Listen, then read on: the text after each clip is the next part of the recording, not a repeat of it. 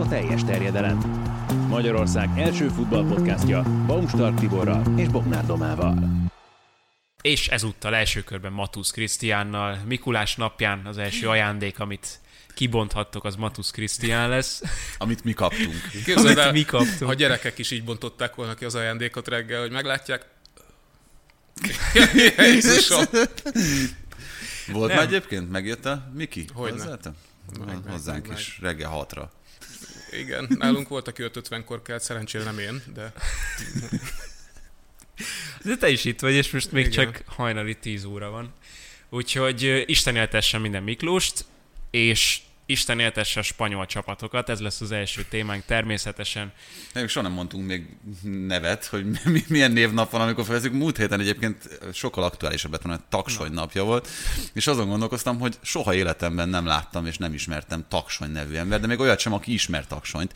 Tehát, hogy ha van Taksony nevű kedves hallgatónk, akkor ez jelentkezzen, legyen olyan kedves, mert akkor legalább lesz olyan, akit, akit tudjuk, hogy így neveztek el a tagsonyok is jelentkezzenek meg majd a játék győztesei, azt majd a felénél mondjuk el a hírblogban, csak hogy nem maradjatok le róla. Szerintem ez, lassan, a, lassan a lényegre térhetünk. Nagy részén túl vagyunk annak, amiért jöttem. Szóval az ajándékokon túl, meg a csokikon túl az Atlético Madrid virgácsot kapott valószínűleg ma reggel, mert amit eddig csinálnak, az nem címvédőhöz méltó és nem Diego Simeone atlétikójához méltó, nem csak az eredményekben, hanem úgy általában a játékban is. A, az Atletiken futottam bele abba, hogy Jimenez valamiért a Gazettának nyilatkozott a múltkor, és ott mondta azt, hogy igazából az a baj, hogyha ennyi ember kell előre, már pedig az Atlétikónál nagyon sok ember kell előre, mert megtanulták az ellenfelek, hogy ezzel az atléti ellen már védekezni kell, akkor nem tudnak visszaérni hátra, nem marad rá energia. Ez az igazi problémája az Atlétikónak, hogy átfordult egy védekező csapatból támadóvá, és igaz, már két éve erről beszélünk, nem sikerült Simeonénak megoldást találni arra, hogy a mély blokkban ülő csapatokat valahogy kiugrassza a bokorból, valahogy valami alapjátékot találjon ennek a csapatnak, miközben a védekezésre ugyanúgy marad erő. Igen, azért azt nem mondanám, hogy támadó csapat lett az Atletico Madrid, de kétségtelen, hogy néha rá kényszerül. Simeone nem annyira szereti azt, hogyha náluk van többet a labda, de mostanság viszonylag sűrűn előfordul. És igen, amikor arról beszélgettünk, hogy, hogy mi lehet a probléma az Atletico Madriddal és az Atletico Madrid játékával, akkor mindig előtérbe kerül mostanság, hogy lehet, hogy ez már, már bocsánat a kifejezés, túl erős keret, vagy legalábbis az előrejátszó játékosok között túl sok a kreatív labdarúgó, és eh, nincs is annyira ínyére ez Diego Simeone-nak. Nem az a probléma inkább, hogy ez ebben a túlerős keretben túl sok az olyan ego, akit kezelni kell? Mert eddig szerintem pont ez nem volt annyira jellemző az elmúlt években, hogy eh, azok a játékosok, akik, akik elő voltak, azok eh, ennyire nagy individumok legyenek, most meg, mintha ez a helyzet állna fönn. Igen, mondjuk az előző idényben láttam én olyat először a Simeone érában, hogy valaki elkezdett csapkodni, miután lecserélték. Nevesül Joao Félix. És azért most olyan sokan vannak, hogy nem tud mindenki játszani. Tehát Korea például mindig elfogadja, hogyha ő csere, egy szava nincs, zokszó nélkül játszik, és sokszor hozzá is tesz. Suárez is húzkodja a száját, hogyha lecserélik, vagy esetleg nincs ott a kezdőben, egyszer-egyszer előfordult. Ugye Carrasco is egyre fontosabb szerepet tölt be, szerintem neki sem nagyon tetszik, hogyha nem kerül be a kezdőcsapatba, tehát ilyen módon van egy új feladata a Diego Simeone-nak, ez egészen biztos, ami korábban nem jelentkezett, de említhetném Saul Niguez-t is, akinél a távozáshoz vezetett az, hogy kikerült a Pixisből. Hát egy ilyen nyolc év után. Igen, tehát hogy, és Simeone egyébként szívfájdalom nélkül megteszi ezt bárkivel. Tehát, hogyha szerkezetet vált, és abban a szerkezetben nem illik valaki, mint mondjuk Renál Lodi, amikor átálltak a három belső védős szisztémára az elmúlt idényben, az előző szezonban, az azt megelőzőben teljesen fix ember volt a védelem bal oldalán, puff, kilőtte. De Saul szerintem még jobb példa, aki a bármelyik pozícióban bevethető volt szinte, és amikor kitalálta, hogy Tomalő már bejön középre, akkor Saul is kikerült a csapatból, kétségtelen, hogy Lemar jól játszott, talán jobban is, mint Saul. Tehát, hogy, hogy Simeone mindig elmondja, hogy a csapat érdekében hozza meg ezeket a döntéseket, és egyáltalán nem veszi figyelembe azt, hogy, hogy kiről van szó. Most, hogy ez jó vagy sem, nyilván a játékosok tisztában vannak vele, Minden esetre az kétségtelen, hogy csapatszinten, vagy akár egyénileg is a védekezés az nincs olyan, mint volt. És talán nincs is olyan eh, ember ott a védelem előtt most, aki annyira stabil. Ugye Koke játszik belül rendszerint, de mellette mindig volt egy olyan játékos, akár Thomas Partira gondolunk, akár más stílusban, de Rodrira, és még lehetne még hátrébb menni az időben, aki megadta a kellő stabilitást ott. Kondogbia ilyen játékos. Kondogbia nem annyira stabil szerintem, de ő ilyen, ő típusra ilyen. Nagyon érdekes egyébként, itt nem tudom, láttátok-e az olasz válogatottról készült filmet, ami most múlt héten jött Még nem, de ja, az Európa bajnoki címről van szó, és ami mostanában nagyon divatos, és egyébként szerintem Simeone ennek az egyik élharcosa itt, amit az előbb említettél az interjúval, Jimenez interjúval kapcsolatban, ugye amit Angliában is most a Manchester City-vel kapcsolatban rengeteget idéznek, ez az úgynevezett rest defense kifejezés, hogy miközben a labda már nálad van, már figyelsz arra, hogy milyen pozícióban uh-huh. vagy, mert egy labdavesztés esetén akkor tudsz azonnal reagálni. Ugye Simeone atletie mindig híres volt arról, hogy tartja ezt a formációt, ezért is érdekes az a felvetés, amit itt Jimenez megfogalmazott, hogy, hogy sok ember kell előre, nem érnek vissza, és itt hogy miért mondtam ezt az olasz válogatottas példát, ott ugye betekinthetünk egy kicsit mancini a taktikai értekezleteire, és ott mondja el, hogy csak akkor indítjuk a támadást, hogyha ide fölért a védelem, és itt vannak a középpályások. Tehát, hogy ez mennyire érdekes dolog, hogy, hogy addig nem vállaljuk azt a kockázatot, hogy megpróbáljuk előre játszani, mert a kockázatos passzoknak megvan az a lehetőség, hogy akkor labdát veszítünk, és hogyha egyébként túlságosan hátul vannak a védők, akkor megnyúlik a csapat, nagyobb területek nyílnak, tehát hogy valószínűleg ez az, ami egyébként korábban Simeonénak szerintem az egyik legfőbb erőssége volt, ami most talán hibázik az Atletinél. De itt volt egy szilárd alap is, tehát mindig, mindig négy védővel játszott régebben, most viszont nem nagyon tudod megmondani, hogy mi, igen, mi Simeone rendszere. Tehát a legtöbb meccsen van egy, van egy ilyen féloldalasság. Hogyha három védővel játszanak, akkor általában Ermoszó is ott van a pályán, hogy, hogy ő segítse inkább a támadásokat, tehát ő inkább olyan, hogy, hogy szeret előrelépkedni, és akkor felé, mint hogyha ilyen féloldalas lenne az egész atléti. Igen, a három meg... belső védőből ő kiforog a bal oldalra a szélre, amikor náluk van a labda. Igen, igen, és ezáltal kicsit így megborul az egyensúly. Hogyha meg négy védővel játszanak, akkor pedig attól függ, hogy éppen egészséges a Trippier, Marcos Llorente játszik a jobb hátvédet, ki a, ki a szélső a két oldalon, Renalodi annyira nem szokott a kezdőbe kerülni, mégis Ermószóval játszanak négy védős rendszerbe, tehát ez is, ez is ilyen furcsa, és olyan, mint hogyha még mindig próbálgatna csak Simeone, tehát nincsen, nincsen végső megoldás, ő minden meccsen csak próbálgat valamit. Hát most az, hogy visszajött Griezmann nem könnyítette meg a helyzetét ilyen szempontból, João Félix, Suárez, most már Kunya is bontogatja a szárnyait. Korea, aki kitűnő formában fejezte az előző game kezdte az újat. De Paul mondjuk hátrébb egy kicsit, de hátrébb, hát ő is, de is problémát igen. jelent, igen, tehát hogy őt azért a labdái miatt, meg egyáltalán szerintem az összhatás miatt, amit a csapat játékra kifejt, illendő lenne játszatni. Meg nagyon nehezen a helye? Talál. Mert ugye azt... azt akartam mondani, hogy nagyon nehezen talál neki helyet.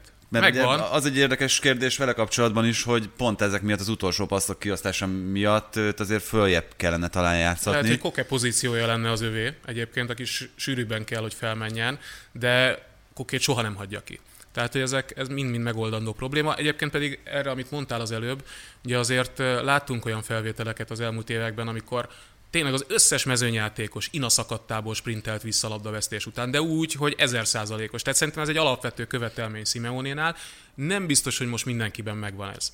Vagy, mint Koke szegény a vége felé ő igyekszik, de őt simán megfutják, hogyha, hogyha arról van szó, hogy ő kényszerül versenyfutásra, mert pedig ő az, aki általában a védelem előtt van. Hát ez, igen, esetben. ezt mondtad már, tehát Koke, hogyha ha csak nem játszik Kondogbia, akkor, akkor ő a, a védelem előtti első ember. Mégis az az ember érzés, hogy ezt a De Paul példát így kiragadva, hogy egyénileg szinte mindegyik játékosról meg tudjuk mondani, hogy, hogy miben igazán erős. És most főleg azokról a játékosokról beszélek, akiket az utóbbi időben igazolt az atléti. Tehát Joao Félix, Griezmann, Suárez, meg tudod mondani, hogy hol van az ő helyük, de igazán egy rendszerbe nem, nem férnek be. Ami inkább megmagyaráz, vagy nem, nem találja meg a helyüket Simeone. Ami számomra sokkal inkább megmagyarázhatatlan, hogy hogy lehet az, hogy egyik évről a másikra, amikor Savicról, Jimenezről öm, top védőként beszéltünk, és az áthatolhatatlan téglafalként,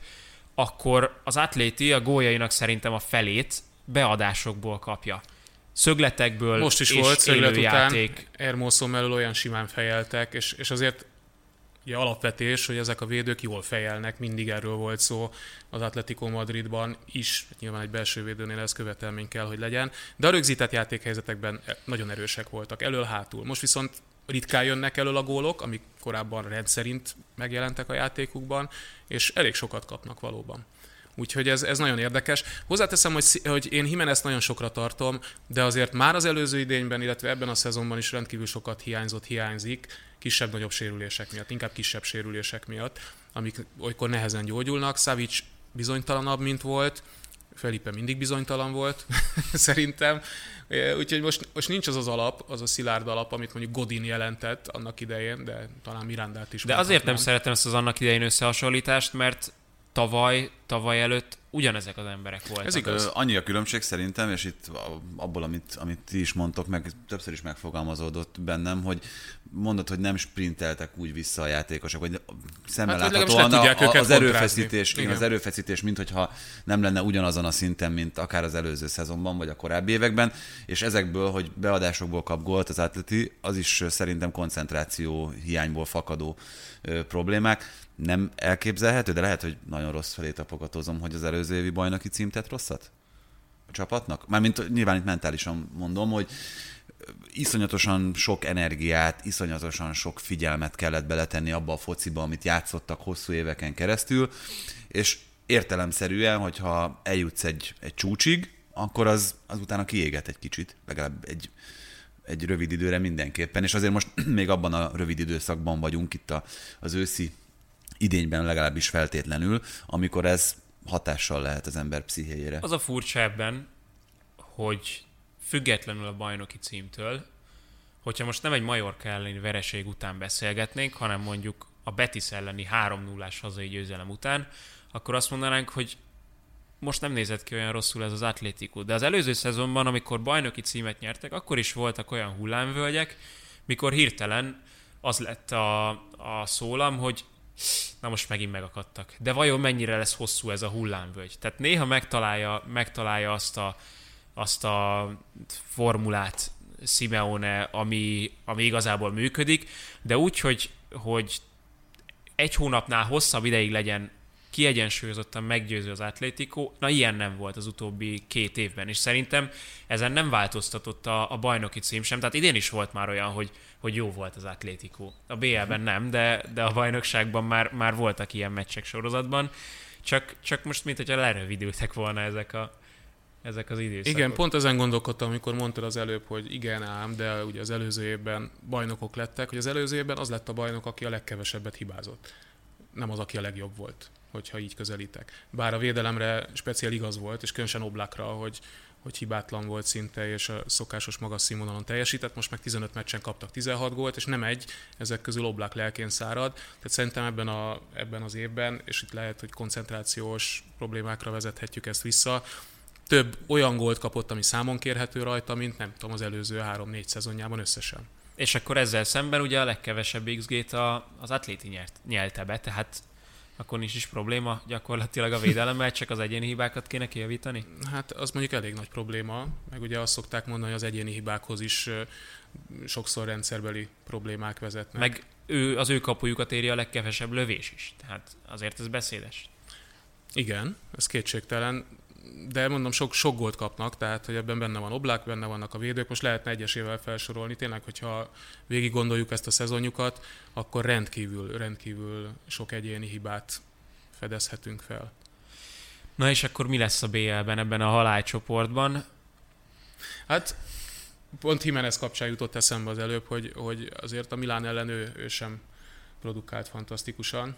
Úgyhogy szerintem arra a meccsre jó eséllyel rámegy ez a csoportba való továbbjutás, de hát meglátjuk. Hát, még azért az atleti jó helyzetben van. Igen. Tehát, hogyha a portót megveri, akkor, Igen, akkor nem de kell számolgatni. az a győzelmi kényszer, az sosem volt nagyon kedvező szenárió az Atletico Madrid számára. Nem? Szerinted igen? Hát egy portó szintű csapat ellen lehet. Lehet, hogy rosszul emlékszem. Én... Hát itt most megint ez a helyzet, amit uh, itt felvázoltatok. Nem kiki meccsről beszélek, ugye volt már olyan, amikor necces volt a probléma, akkor mentek az Európa Ligába. Necces volt a csoportban, tehát probléma. De én Hát tényleg Port azért 50-50. egy védekező és egy jól védekező csapat, Aha. tehát hogy az megint csak ugyanaz, amit itt említettetek, hogy amikor a, valószínűleg azért többnyire az Atletikónál lesz a labda, valószínűleg nekik kell támadniuk, ott, ott akkor nyilván előjöhetnek ezek a gondok, amik korábban beszéltünk. Pont tényleg azok a meccsek jutnak eszembe a Liverpool elleni a bajnokok ligájában az előző szezonnak az utolsó meccsei, amikor rendre hátrányba került az Atlético, és akkor valahogy megfordította a meccset. Volt, hogy a 80. perc után lőtt két gólt, és ez az, amiben tehát idén még nem volt ilyen szintű kulcsmeccs az Atlétikónak, és ez az, amiben például Oblak is nagyon erős volt, hogy ilyenkor védett 11 Mindig a végén, és pont most eszembe jutott, amikor néztem a Majorka meccset, hogy, hogy ott megugrik a végén, Kubó, lekontrázzák őket, és Oblak És nem akkor- védi ki, mert Oblak mindig kivédte egyébként az elmúlt években. De volt a egy eszpányol meccs, amit a 183. percben nyert meg az Atleti, nem? Hát volt Igen. sok ilyen meccs Spanyolországban mostanság, mert szeretnek 200 percet hosszabbítani a játékozók. Az meg a másik. Ja, 100 perc fölötti az, az teljesen normális. Volt még itt egy téma, amit Bence felvetett, és eh, ez is érdekes, hogy vajon az Atlétikóból eligazoló játékosok miért nem tudnak olyan szintű elismertséget szerezni máshol, mint amilyen Simeone alatt volt. Mert ugye azt nehéz objektíven megítélni, hogy mennyire jó egy játékos az Atlétikóban, mennyire jó játékos Simeone kezei alatt, és mennyire jó játékos máshol. A legfrissebb példa Saúl Nyigez, természetesen ennek kapcsán jött, a, jött az ötlet, de már az adás előtt is azt sugaltad, hogy te ezzel így nem feltétlenül értesz egyet. Nem, hogy nagyon nehéz most egy, egy erre a problémára egy komplex megoldást találni. Mert hogyha mondjuk vesszük Godint, ő 33 éves volt, amikor elment az Atletico Madridtól. Tehát nyilván azért nem kapott új szerződést, mert már látták, hogy nem az övé a jövő. Valószínűleg ezért is nem vetette meg a lábát az Interben sem hosszabb távon. Saúl Nyiguez meg nem kapott játék lehetőséget abban az időszakban. Tehát ez egy másik helyzet. Először van külföldön, tehát azért szerintem ilyenkor mindig ö, érdemes egy kis türelmet adni az adott játékosnak, és szerintem nem is nagyon derült ki még róla. Hát kérdés, mit hogy, tud. azt a türelmet megkapja. Hát ugye kétszer kétszer 45 cserélt- perc, igen, ugye meg egy három perces játék, tehát és, és Hát igen, a bajnokságban, de hát ugye volt kupában is játszott, és igazából ami szám, számomra döbbenetes, az ö, vele kapcsolatban az, hogy úgy gondolkoztunk mindig az atleti játékosokról, de Saúról is akár, azt hogy, fogod mondani, amire én is gondolok, hogy igen. párharcokban erős. Uh-huh. És az, hogy például ezen a legutóbbi meccsen a nyolc párharcából kettőt tudott megnyerni egy fél idő alatt, ugye eleve kevés a szám, tehát hogy kevés a párharc, az is benne van, hogy a pálya centrumában játszotta őt Tomás Tuchel, az lehet, hogy kicsit kevésbé feküdt neki. Valószínűleg benne van a, az önbizalma is, ami igencsak megcsappant már ott az atletis időszakban, tehát sok mindenből adódik ez össze, de hogyha ezeket a kupa szerepléseket is belevesszük, akkor most a pontos számot nem fogom tudni megmondani, de ilyen 44-45 százalék körül van a párharcok megnyerésének az aránya, ami egy belső középpályásnál nagyon szomorú szám. Igen, tehát azt mondtad egyrészt, amire gondoltam, másfelől még azzal bővíteném ki, hogy ugye tényleg az a kép él rólunk, hogy az Atletico Madrid egy nagyon fizikális csapat, erős a párharcokban, gyorsak, sokat futnak, harcosak. Na most, amikor kilépnek a nemzetközi szintérre, ez már egyre kevésbé mutatkozik meg, és a játékosoknál egyénileg is sokkal kevésbé. Tehát emlékszem, tudom, Liverpool ellen is volt olyan, amikor Jorente, aki, aki azért sebességben, munkabírásban kimagasló, egy volt a úgymond sok közül a pályán. Tehát felvette a versenyt az angolokkal, de semmivel nem volt jobb. Tehát nem mutatkozott meg a javára ugyanaz a különbség, mint ami, mint ami Spanyolországban. Saúl Nyigueznél pedig ugye egy hatos pozícióban próbálgatta őt Tuhel, én nem vagyok róla meggyőződve, hogy neki ez a posztja, én inkább nyolcasban szerettem őt látni. Hát meg játszott Meg- szárnyvédőt is. Meg a- szárnyvédőt is inkább kényszerűségből, meg baloldali középpályás, tehát ő az igazi allround játékos, Simeone is elmondta, hogy neki ez a legfőbb erénye. Picit ez lett a veszte is szerintem az Atletico Madridnál. Tehát itt ö, szerintem jó felé kapizsgálsz, mert ö, még talán Tomás Pártit is említhetném, aki sebességben, párharcokban mindenhol kimagasló volt. Hát vagy Lucas Hernández például, aki most Lucas nyilván Hernández. a mostani Nagelsmann féle Bayernben több lehetőséget kap azért, de Mert nincs úgy, más. igen, de úgy igazolt oda, vagy javítsatok ki, hogyha ez nem így volt, hogy azért ő ilyen világklasszis matéria Hát és ennek megfelelő volt az átigazolási díj is. Így van, tehát hogy pontosan ez, és ahhoz képest meg azért nem úgy beszélünk róla jelen pillanatban, mint, mint a világ legjobb. Elhomályosították Davisék szerintem. Igen, ezért mondjuk érdemes külön egyesével kezelni őket. Tehát Saul egy önbizalom hiányos játékosnak nem biztos, hogy az a legjobb lépés, hogyha az aktuális BL győzteshez igazol, ahol abszolút megvan minden posztra mindenki.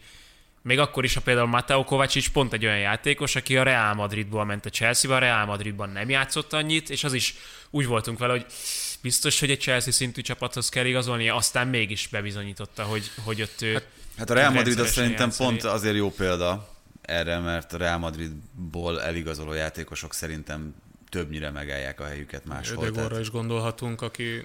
Hát a Real Madridból hát, úgy össze, hogy van egy iszonyatosan nagy teher a válladon. És ez hirtelen így... Azt ledobod. Uh-huh. Ez is biztos benne van, de tényleg, tehát, hogyha most csak a, akár messzebbre visszamegyünk itt a Real Madrid eladott futbalistáira, azért akár itt Özil kapcsán elmondhatjuk, nem az utolsó éveire, de hogy, ahogy ő a... Igen, itt a mögöttünk lévő mezeken is láthatjuk, Iguainra, aki ugye úgy igazolt el a Real Madridon, sokan közülük úgy igazolnak el, hogy nem stabil kezdőjátékosok, és aztán máshol... Robben is a Bayernnél teljesedett ki. Hát egy nevelőklub gyakorlatilag a Real Madrid. az Atleticonál egyébként, amit, még, amit így nem említettünk még, hogy ugye Simeonénak volt egy nagyon konkrét, határozott elképzelése korábban, ehhez megvoltak a játékosai. Néha nagyon mellé nyúlt, de, de azért összességében ezek a játékosok, akiket említettünk, abba a szisztémában tök jól passzoltak. És nem feltétlenül passzolnak ők jól másik rendszerbe. Tehát uh, nyilván Rodri kivétel ez alól, de Rodri hát más stílusú is.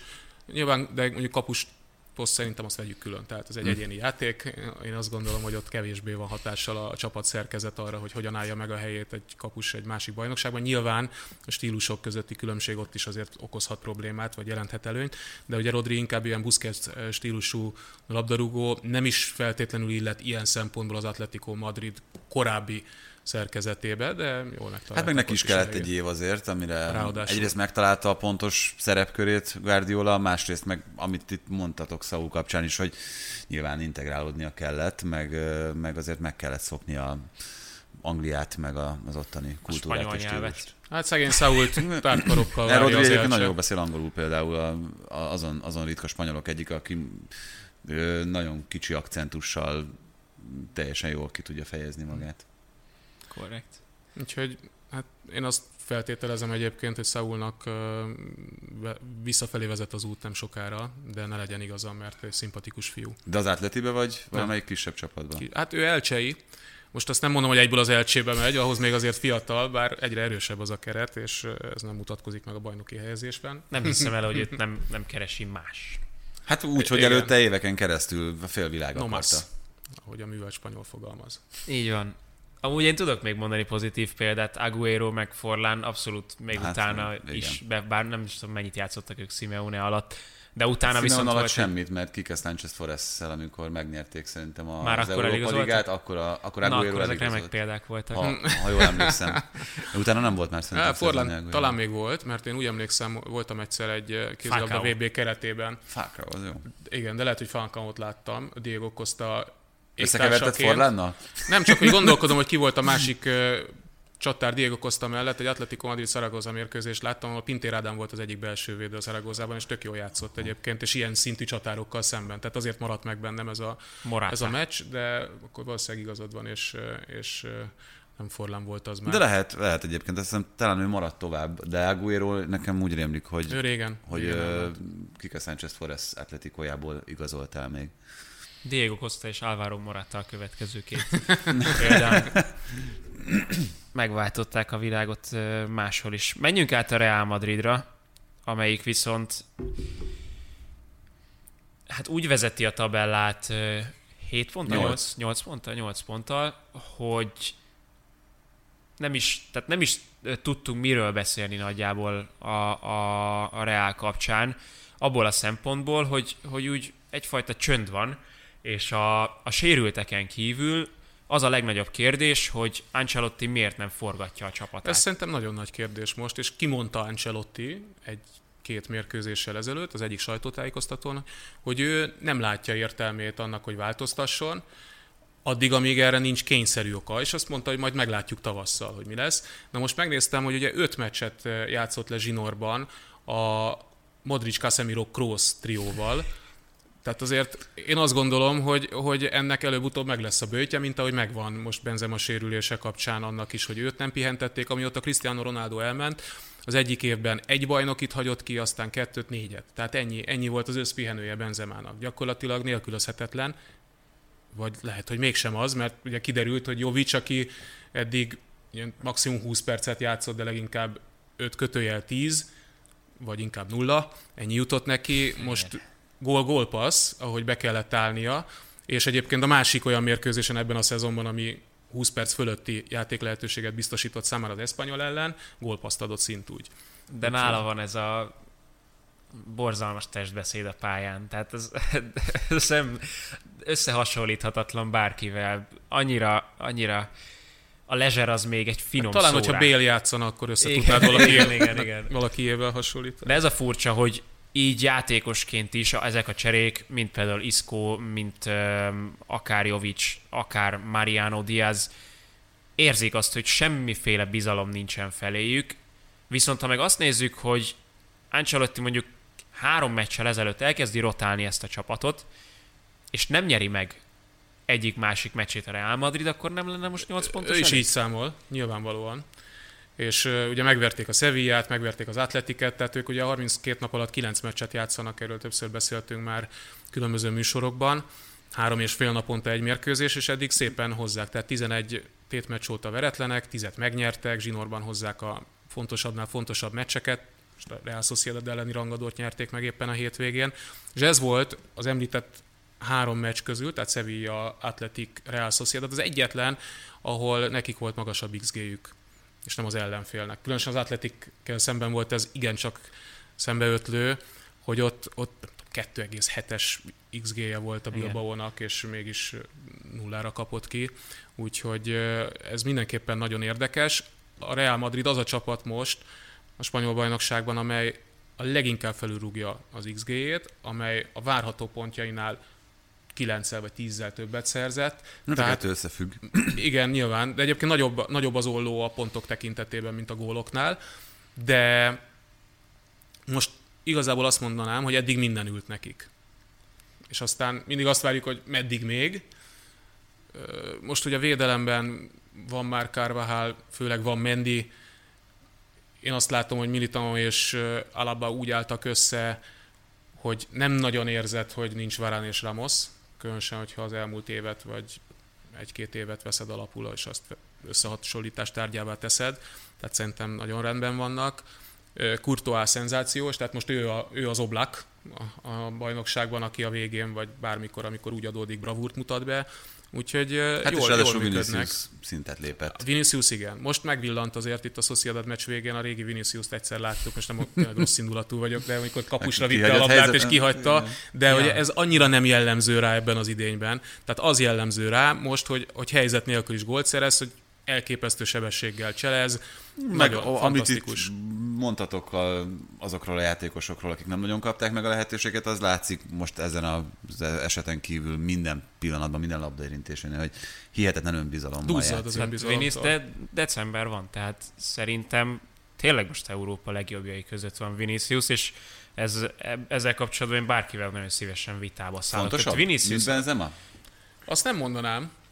Benzema szerintem a mozgásaival alapvetően meghatározza a támadójátékot, tehát innen azért sok jön, lábból is, de, de Vinicius a sebességével, a cselezőkészsége, az egyez, egyezéseivel, meg most már a gólerősségével is hasonlóan fontos játékossá nőttek. Igen, itt jön elő az, hogy, hogy Benzema sem mindig tud mit csinálni, és ez nem csak idén, hanem korábban is probléma volt már, hogyha föláll mondjuk két négyes fal, vagy egy ötös, meg egy hármas fal, akkor Benzema hiába lép ki a félpályára, ami alapvetően nagyon hasznos, csak, csak azzal nem tud a védelem mögé kerülni a, a Real Madrid, meg, meg sokszor nem tud így helyzetbe kerülni, és ezért találták sokan korábban haszontalannak Benzemát, mert hogy neki a kapu előtt lenne a helye csatárként, Vinicius viszont a semmiből is tud kreálni valamit és szinte minden meccsen most már utaznak rá a, a védők kb. Igen. Tehát, hogy próbálják, próbálják kaszálni, amikor lehet, mert nem lehet őt tartani. Tehát úgy, úgy cselez, olyan gyors, hogy, hogy, hogy bárkit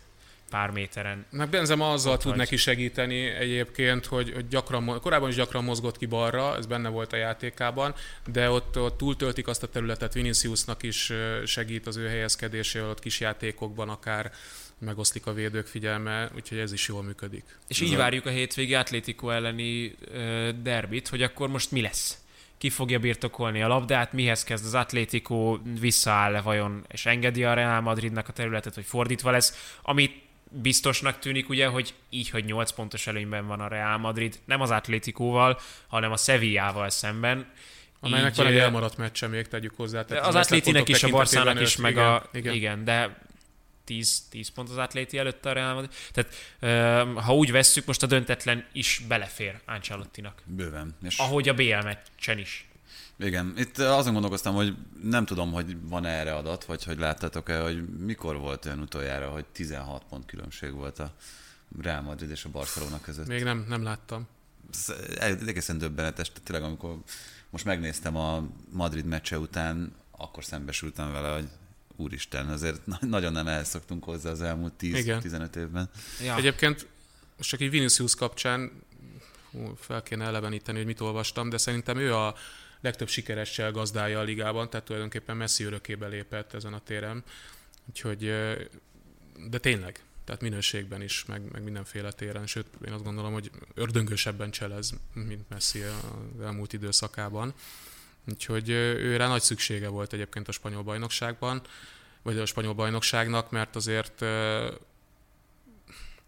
hát láttunk már jobb Felhozattal. fel, hát nem csak felhozatalt, felhozatalt is, hanem, hanem jobb meccseket. Van egy-két olyan forduló, amikor megszórják magukat a csapatok, de alapvetően ugye a top 5 európai bajnokságból továbbra is a leggólszegényebb a spanyol liga, és, és Legtöbb megy, a a, döntet- megy az óvatoskodás. Tehát amikor pont azt az néztem. is. Igen, és Lopetegi a múltkor, amikor azt mondta a Real Madrid elleni mérkőzés után, hogy hogy nekik meg kellett volna nyerniük ezt a mérkőzést, mert hogy hű, de jól játszottak. Voltak lehetőségeik, de a, nehogy veszítsünk gondolkodás lengte át a második fél időt a Sevilla részéről. Abszolút. És a cserék is ebbe az irányba abszolút. mutattak. Tehát, hogy, és ez egy általános jelenségé kezd válni. Viszont ha már a Sevilla meccset említed, még egy dolog a Real Madrid kapcsán, és ahogy Ramoszt és Varánt is említetted, ez is eszembe jutott. Alaba és Éder Militao azon túl, hogy még mindig azért rengeteg olyan kontrát látunk, ahol a Real Madrid nem tűnik stabilnak, de amit Militao és Alaba a támadásban, az talán még Ramos és Varán sem volt képes így, így összszinten. Igen, Nem? igen, mert most, hogyha Alabát és Ramoszt vetjük össze, akik hosszú indításokkal operálnak, hát Alabának jobb a rúgó technikája, szerintem magasabb a játék intelligencia, jobban lép be az akciókba. Nyilván veszélyesebb volt az előző duó beadásoknál. Tehát ez, ez nem kétséges. De 11-eseknél. egyébként, vagy büntetőknél, igen.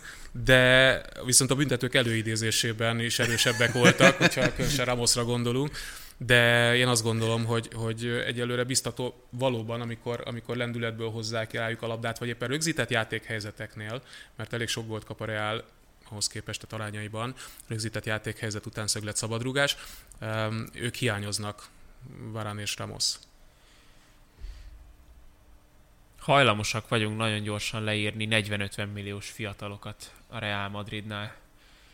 Mi lesz Kamavingáékkal, mi lesz azokkal a játékosokkal, akik viszont most tényleg elveszíthetik a bizalmat Ja, és mondjuk az önbizalmat Jovic is. tett érte, hogy, hogy leírjuk hm. őt, meg, meg azért vannak sokan, akik, akik tesznek érte. Azért- Kamavinga szerintem nem ezt az utat fogja járni. Én legalábbis nem érzem azt, hogy, hogy ő neki ne lenne meg az a fokozatosság, amivel egyébként Ancelotti hosszú távon be Na, őt nagyon-nagyon fiatal még, csak az a furcsa itt, hogy tehát ahogy a Real Madrid kezeli ezeket a játékosokat, azáltal veszítik el talán az önbizalmat, mert itt nincsen babusgatás. Az biztos. Nem látom Kamavingán, hogy egyelőre ilyen veszély fenyegetne. Ugye az nagy kérdés, hogy Modric meddig még. Tehát szerintem ez egy meghatározó kérdés Kamavinga fejlődése szempontjából, meg, Igen, meg az egy, is, hogy jönne valaki... éve feszegetjük ezt a kérdést. De jól játszik, tehát nagyon, nagyon hasznos. A lövései, a rugó technikája, szóval minden. Tehát, és, és van benne erő, még van benne kraft. Viszont, hogyha itt Pogba neve felvetődik időről időre, akkor az is kérdés, hogy hoznak-e valakit utána, mert akkor nyilván Kamavinga megint csak hátrébb szorul a sorban. Ahogyan Valverde is, akinek egy-két évvel ezelőtt úgy tűnt, hogy megjött az áttörés, de ehhez képest most hébe-hóba be. Igen, tehát ez a, ez a, amit elvihetünk ebből a dologból, hogy vagy amit kihozhatunk, hogy a Real Madrid megteheti, hogy ne kényszerítse, vagy ne siettesse a, a generációváltást, amíg Modric ilyen szinten játszik, amíg Casemiro ilyen szinten játszik, és amíg Kroos ilyen szinten Igen. játszik. Hát itt Casemiro a... még nem is öreg annyira, másik két játékos 30 pluszos. Igen, itt az a kérdés egyébként ezzel kapcsolatban, és szerintem az, az egy érdekes, hogy érdekes dolog, hogy kit hogyan kezelnek, hogy az, az a megoldás, ami Ödegor esetében most mutatkozott, hogy az Arzenálban ő kulcsember, játszon Premier League magas szinten, és akkor ebben a korban ő folyamatosan tud fejlődni, meg, meg match rutint szerezni, vagy együtt edz mondjuk Krosszal, Kazemiroval, Modricsal, mint Kamavinga, és akkor 15 meg 20 perceket kap a, a meccseken mind a kettőnek nyilván lehetnek előnyei, mint ahogy az is például, hogy ha esetleg egyszer majd valamikor 2035 környékén elkövetkezik az a pillanat, hogy Modric visszavonul, akkor a házon belülről egy olyan valakihez kell nyúlni, aki, aki, aki nem akkor kell, hogy ismerkedjen a körülményekkel. Ez egészen logikusnak tűnik, meg azért, ha megnézzük Vinicius vagy Rodrigo, de különösen Vinicius eddigi Real Madridos pályafutását, azért a több játék lehetőség, hogyha kiharcolja magának, megkapja a bizalmat, kiharcolja magának, akkor egészen biztosan jár majd Kamavingának. Egyébként őt betette a csapatba már párszor Ancelotti, tehát úgyhogy kezdőként szerepelt, és voltak egészen jó dolgai, de hát ez nem meglepő. Modric, Modric a futball Keith richards Na, nagyon készültél erre, már láttam, hogy gondolkoztam előtt. Igen, igen. Van ez a, vigyázzunk a földre, nem mindegy, hogy milyen állapotban hagyjuk Keith Richardsra. Modric nem ugyanez a Real Madridra. Úgyhogy náluk szerintem ez lesz a kérdés, hogy tavaszra mennyire fogynak el ezek a játékosok a középpályán különösen. Jó, de azt látjátok egyébként, hogy bekövetkezik az, hogy itt akár valami miatt Modric, Kroos formahanyatlás, sérülés egyéb, Kamavinga és Valverde legyen a stabil kezdő akár tavasszal? Hát stabil kezdő semmiképpen, de hogy forgatásban játszhatnának ezek a játékosok minden további nélkül, szerintem az teljesen egyértelmű. Hát vannak olyan mérkőzések, különösen a spanyol bajnokságban, amelyeken, hogyha velük állnak fel, mondjuk tételezzük fel, hogy Casemiro-t megtartják ott, vagy Kroos-t éppen, és akkor Modric és vagy Casemiro Kroos pihen, szerintem simán nyernék azokat a mérkőzéseket ezzel a felállással is. Hallatlan kitartás kell egyébként ezeknek a fiataloknak. Tehát az, hogy, az, hogy imádkozzon, hogy, vagy hát nem imád, nyilván nem imádkozik, hogy Modric végre vonuljon vissza, de hogy, de hogy tudja, hogy egyszer eljön az idő, csak addig neki mennyit kell várnia. Mert nem mondok ehhez semmit.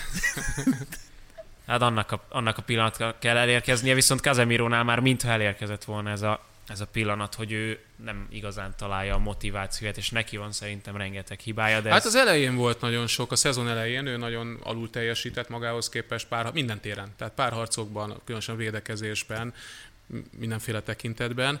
De az utóbbi mérkőzéseken én, én úgy látom, hogy ő igen. most megint stabilabb, igen, és, és előrejátékban is, tehát hogy volt szenzációs gólpassza például, vagy előkészítése, ami utána még egy passz követte, úgyhogy én, én úgy látom, hogy ő abszolút javuló tendenciát mutat. Krisz, köszönjük szépen, ennyi fért bele már a spanyol bajnokságból. Kettő csapatot sikerült kibeszélnünk, de azt És hiszem, a Barszát hogy, nem.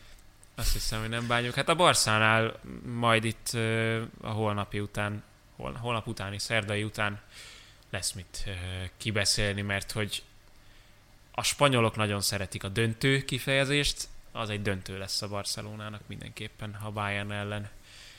Krisz, köszönjük szépen, hogy itt Köszi. voltál.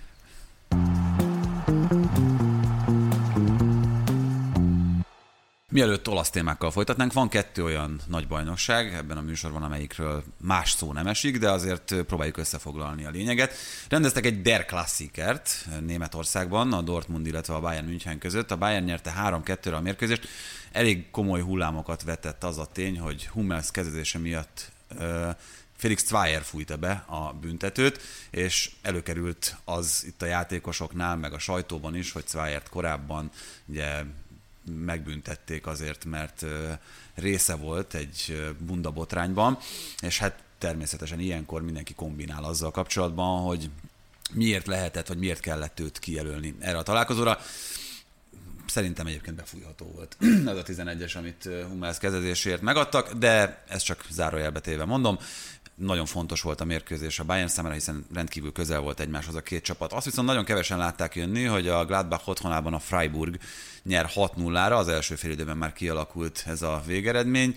A Mönchengladbach majd a következő hétvégén a Leipziggel találkozik, amely ugye menesztette Jesse Marst, az amerikai edző helyét pedig a hírek szerint könnyen lehet, hogy a jelen pillanatban a Chelsea-nél dolgozó Löv Zsolt veszi majd át, figyelünk természetesen a hírekre, és hát ha ez összejön, akkor ez egy érdekes téma lesz. Ó, ha már a magyar érdekeltségek, akkor gyanítom, hogy sokan ezért vagytok itt az adásnak ennek a részén, hogy meghallgassátok, ki lett a karácsonyi vagy Mikulás csomag, nevezhetjük Mikulás csomagnak is, hogyha még ilyen korán vagyunk. Annyi a lényeg, hogy Sallai ugye azon a 6 0 meccsen a második félidőben állt be, játszott 29 percet, Gulácsi kezdett a Leipzigben, 90 perc jutott neki, tehát végigjátszott, Szoboszlai 78 percig volt a pályán, Szalai a Mainzban szintén csereként szállt be, ő csak 7 percet kapott, és Vili Orbán Novotnisoma, illetve Dárdai Márton nem játszott egy percet sem. Gyors matek, ez összesen 204 perc. Jött 400 hozzászólás. Úgyhogy volt mit összeszámolnunk, de a 400-ból... Köszönjük, Doma, egyébként tényleg, tehát... nem, annyira azért nem bonyolult a dolog. A lényeg, hogy a 400-ból senki nem találta telibe, úgyhogy mondhatnánk azt is, hogy nem osztunk ki ajándékcsomagot. Ez nem így lesz, mert eh, bár nagyon sokan nagyon közel voltak, hárman pontosan akadtak, akik mindössze egy perccel tévedtek. Rajmárk 205 percet írt, Csernák Roland szintén 205 percet, Poesz Csaba pedig 203-at, úgyhogy övék a három teljes terjedelem ajándékcsomag. Gratulálunk a remek tippekhez, vagy ha előre tudták, akkor gratulálunk a, a jövőbe látáshoz. Ennyit tehát a magyarokról. Egy dolog történt még, ami Franciaországban fontos, Claude Puelt menesztették, a Szentet ilyen edzője volt, viszont most már több, kicsit több mint két évvel a kinevezése után úgy érezték, hogy egy 5 0 rend elleni hazai vereség nem fér bele a csapatnál. Angliában is azért voltak érdekességek, a listavezető Chelsea kikapott a West Ham elleni londoni derbin, és ennek köszönhetően tudott előzni a Manchester City, illetve a Liverpool is, mindketten megnyerték a saját mérkőzésüket. Ami még mindenképpen ide kívánkozik, hogy Ralf Rangnick bemutatkozott a Manchester United kispadján egy 1-0-ás Crystal Palace elleni győzelemmel, és hogy már azért látszottak a változásnak jelei. 12 labdát szerzett a Manchester United ezen a mérkőzésen a támadó harmadban. A korábbi csúcs, amit bajnoki értek el ebben a szezonban, az 7 volt, tehát 5-tel több, Sőt, mint az eddigi legtöbb. Olyat is láttam, hogy nem volt Sir Alex Ferguson óta ilyen meccs a Unitednak. Így van, és ebből, ebből egyébként ebből a 12-ből 3-at vállalt magára Cristiano Ronaldo. Úgyhogy szerintem nagyon érdekes időszak elé nézünk a Manchester Unitednél is, de még érdekesebb lesz a folytatása a műsornak. Megyünk tovább a szériás kérdésekkel.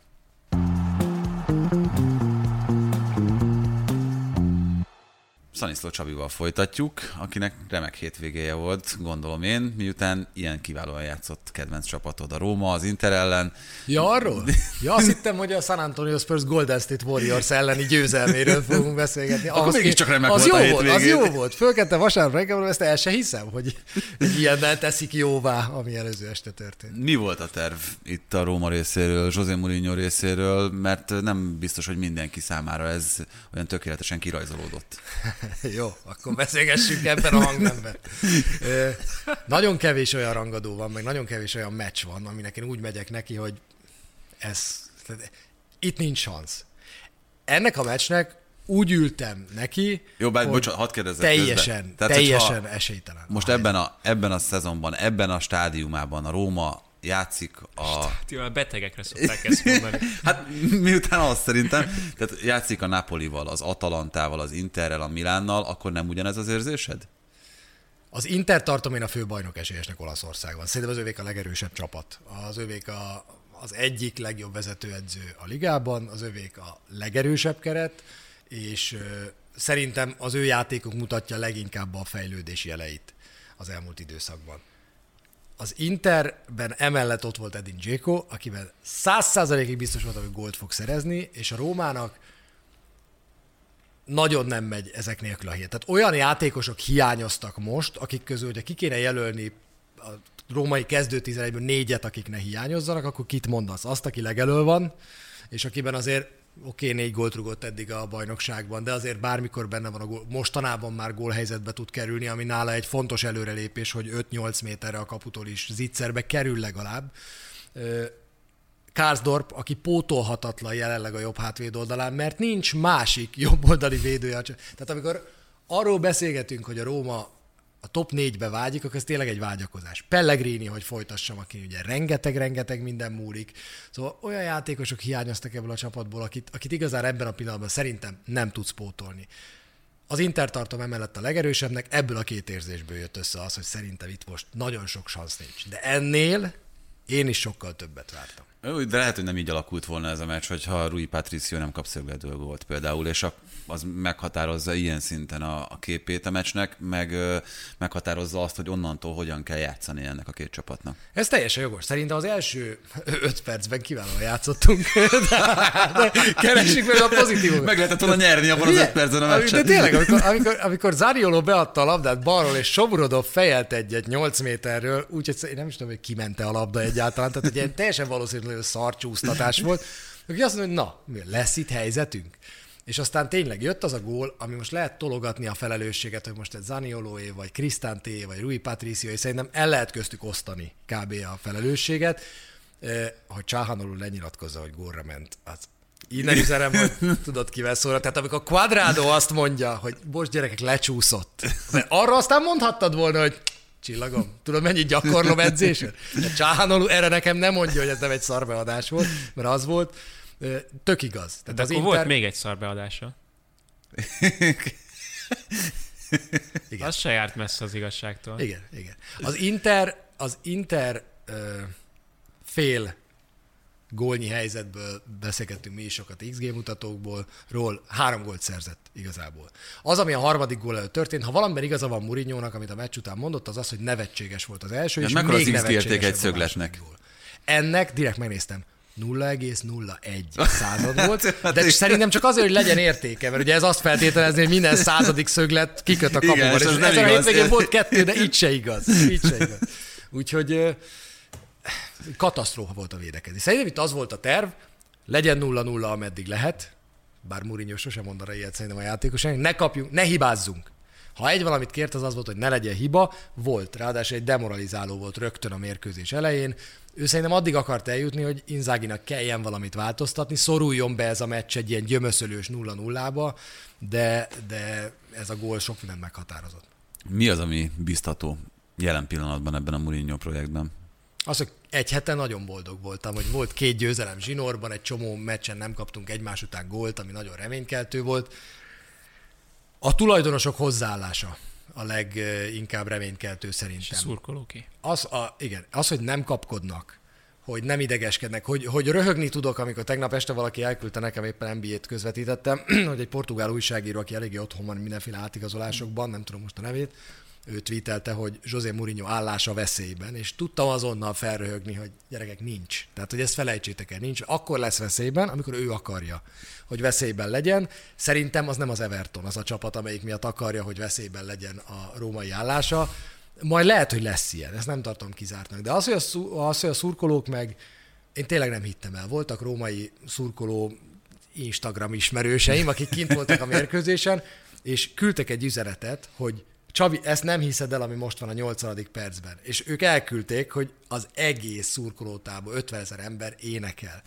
És hogy embert nem érdekel Rómában az, hogy most megint ötödikek, vagy hatodikak, vagy hetedikek leszünk. Valami itt most van. Egy normális tulajdonos van, amelyiknek céljai vannak, amelyiknek tervei vannak.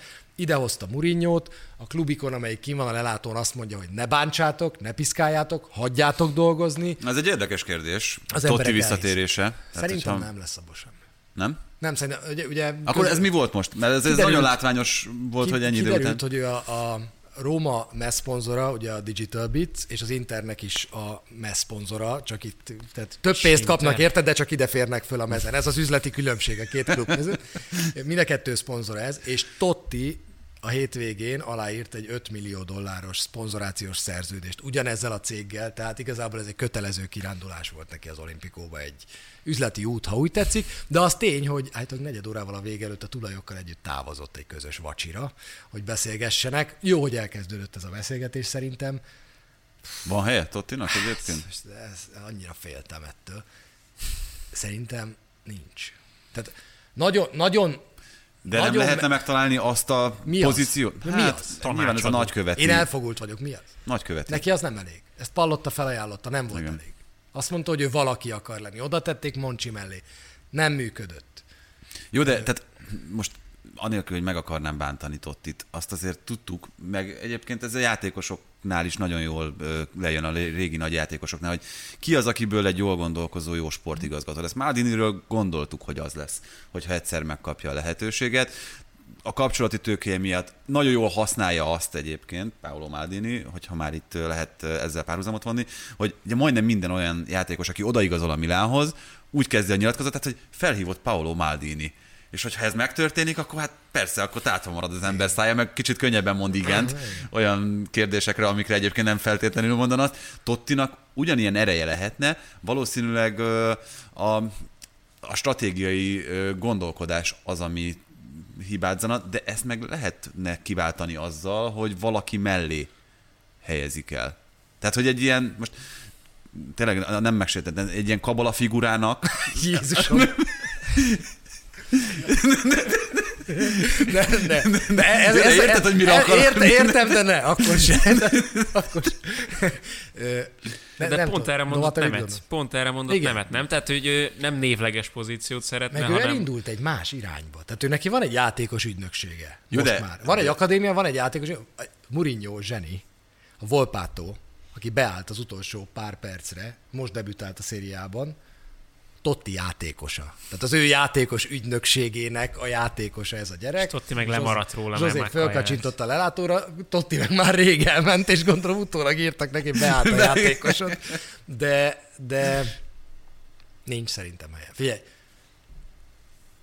egy dolog még nem került szóba, hogy azért Totti, hogy nem szereti maga körül az ilyen nagyon nyugis helyzeteket. Tehát ő azért az öltözőben is egy, egy nagyon-nagyon kemény időnként az edző ellen szító és lázító játékos volt, aki igenis azért kavarta Rómában, és ez időnként a klubnak hasznára volt, arról kevesebbet hallunk szerintem, meg időnként Spalletti összeütközések van, hogy nem használt a csapatnak. Szerintem egy ilyen embernek egy olyan pozíciót adni, ami egy ilyen látszólagos, kirakat pozíció, az nem jó, mert abból csak feszültség van. Ő, hogyha hatalomra vágyik, és, és döntésképes helyzetben akarja látni magát, akkor ő ezért harcolni fog. Hogyha odaengeded a klubhoz, ő ezért harcolni fog, és akkor az nem biztos, hogy jó hangulat. Azt tudjuk, hogy ön nincs hely. milyen igazgató volt Moncsi idején? Mert annyit tudunk, hogy igazgató, tehát direktóra, de hogy, hogy, hogy pontosan mi volt ott a szerepköre, gyakorlatilag úgy tűnt a helyzet, mint hogyha Moncsinak az asszisztense lett volna. És, és egyébként olyasmi volt a helyzet, tehát hogy azt mondta Moncsi, az első nyilatkozat, ami Moncsitól jött, amikor Tottit kinevezték mellé, az az volt, hogy igen,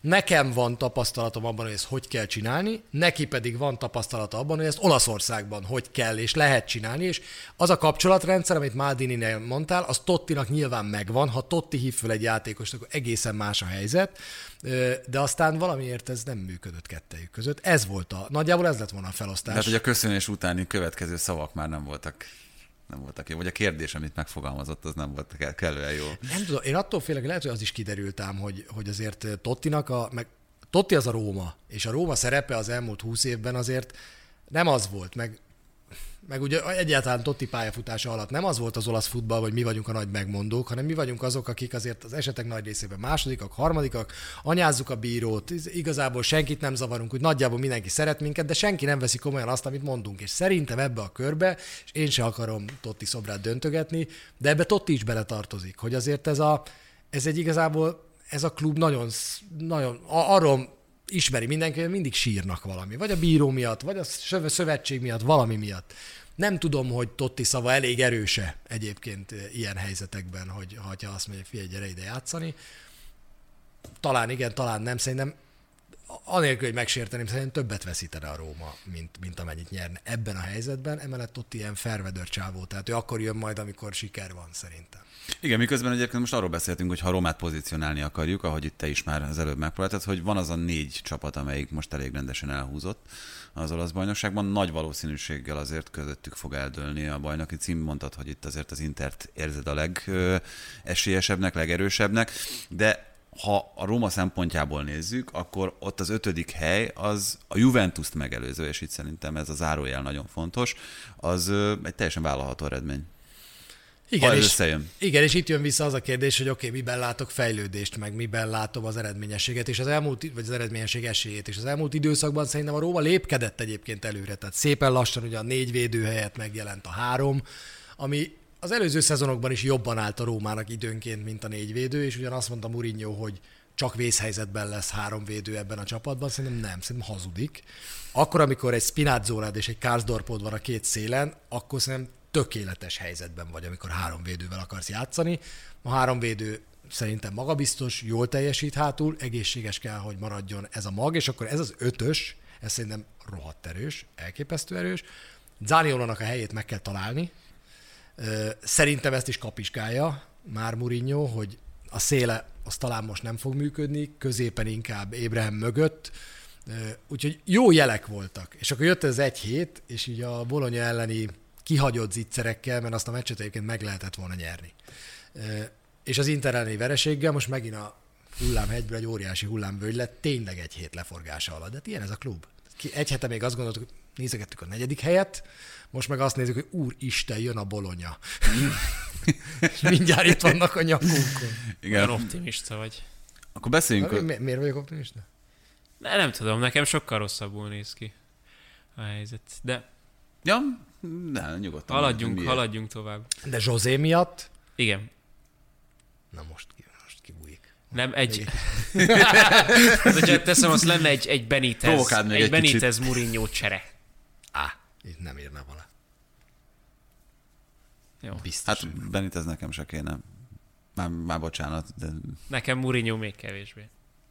Hát amit most az Evertonnál csinál, ez álmokfutás szerintem. Na de mindegy, ne is hasonlítgassuk szerintem őket egymáshoz. Voltak már egymás követői egyébként. még pont az Internél. Láttuk. Itt az Interrel kapcsolatban még egyetlen kérdés Lautaro Martinezre vonatkozik. Hova pozícionáljuk most jelen pillanatban, hogy ugye kihagyta őt Simone Inzaghi ezen a mérkőzésen, formahanyatlás, vagy megrend szabályozási szándékkal vagy, vagy ne lássunk ebbe bele semmit azon kívül, A kettőnek hogy... a mixe szerintem, és egyébként tehát így azért nagyobb nyomás volt a Róma két belső védőjén, szerintem ez is, ez is volt, a, volt a lényeg. Itt inkább, inkább két elő feltolt emberrel támadták azt a, azt a két embert, aki maradt nálunk, és azért az összességében ez működött, mert iszonyúan betolták a Rómát a saját kapuja elé. Lautáronak meg nem árt egy kis pihenő, szerintem neki időnként a fejének is kell. Szenzációs meccset játszott egymással az Atalanta, illetve a Napoli és itt azért már arról a bolyról beszélünk, amelyik ö, szintén benne van abban a négyesben, akik esélyesek lehetnek a végső győzelemre. Ö, az az Atalanta, ez megint ilyen szép csendben úgy állt össze, hogy nem tudnál egy embert kiemelni, aki miatt ez működik. Hát egyet mégis, csak ő a kispadon ül, vagy nem nagyon ritkán ül Gasperini, de, de ott helyezkedik. Én, én szeretem mellé tenni még Perkassit is, a tulajdonost, mert az Atalanta egy annyira végtelenül nyugodt, korábban egyszer jobban alaposabban utána néztem még az előző olasz kupa döntő előtt az Atalantának, és hogy ez a, az jutott eszembe, hogy az Atalanta mindig mer ilyen pici lenni. És ez annyira jó, hogy, hogy ha van hely, ahol nem akar szériá csapatot, az pont Bergamo szerintem. Tehát ott van tőled 40 kilométerre a Milán és az Inter, ott van tőled egy 20 eurós vonatjegyre a Juventus, és hogy, és hogy ott létrehozni egy olyan csapatot, amelyik állandó BL szereplő, ez, ez valami döbbenetes eredmény. Miközben Van... egyébként gyakorlatilag korábban arról beszélhettünk, hogy az Atalanta ennek a két nagy Milánóinak a nevelőklubjaként Pontosan. működött. És van egy ember, aki felismeri azt, hogy tök mindegy, hogy mi történik a klubnál. A saját stadionomat akarom. Mert úgy tudok elkezdeni üzletet építeni, ha van egy saját stadion. És 2017-ben lenyomja az Albino Leffe ajánlatát, el, megszerzi a stadionnak a többségi tulajdonát, és, és ugye minden évben, amikor valamilyen többlet bevételű játékos eladásból, vagy, vagy, vagy nemzetközi kupa szereplésből, valamit csinálnak a stadionon. Szebb legyen, jobb legyen. És akkor ebből jön egy ilyen nagyon-nagyon stabil háttér. Gasperini, aki, aki szerintem egy olyan edző, aki élete végéig az Atalantánál fog most már maradni, mert ugye egyszer már megégett sztárcsapatnál. Én nekem én a egy, én egyetlen maradnék. egy forgatókönyvet látok, hogy nem, az a Juventus ajánlata.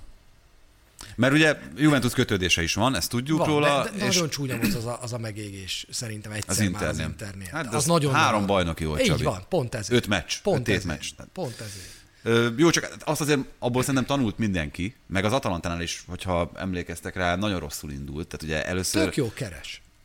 Az, az egy dolog. Ez- És egyébként ugye ez egy nagyon fontos dolog nála, hogy ö, Gasperini rendszerében az egy lényeges dolog, hogy az edzőnél ne keressenek többet a játékosok. Amit szerintem nem nagyon tudsz kivitelezni egy nagyobb klubnál, tehát egy Juventusnál az biztos, hogy ez nem férne bele. Rómában most megy egyébként. Nincs belőle nagy balhé.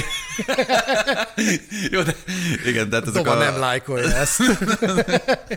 ezek, ezek a murinyók, akik, akik ilyen fizetéseket tudnak kiharcolni maguknak, nagyon szűk ezeknek az edzőknek egyébként a, a listája, de itt Gasperini nem csillagászati fizetésről beszélünk, tehát ezt azért gyorsan szögezzük le. Viszont abszolút működik ez a dolog, és hogyha most belegondolsz abba, hogy kik azok, akik a húzó nevei ennek a projektnek, Pasalic, Malinovski, tehát hogy kéne, kellene neked ők a Rómába? Júj, ne. Na, a kellene a Rómá, most nagyon fájdalmas pontra tekintettél, minden, vagy tapintottam minden hétvégén, amikor az Atalanta játszik, én azt nem értem, hogy Tolojt mi a tökömért engedtük a Rómánál, játszott fél évet kölcsön, vagy alig négy vagy öt meccsen játszott. Így van. Volt egy 5,5 millió eurós vásárlási opciónk, visszaengedtük Dél-Amerikába, azon a nyáron három és félért vette meg az Atalanta. És mondom, hogy ezt hogy nem láttuk? Hát ott edzett velünk fél éven keresztül. És az, hogy... A, Európa bajnok olasz játékosról beszélünk. és igen, igen, és az Atalanta játéka, az, ne, tehát ele, én eddig is csodáltam. De az, hogy ezen a hétvégén Toloj hozza a labdát, és gólpaszt a Demirálnak. Egy, és, és itt nem egy szöglet utáni kipattanóról beszélgetünk, vagy valami, amit leteszek, te meg berúgod, hanem egy akciónál ez megtörténik.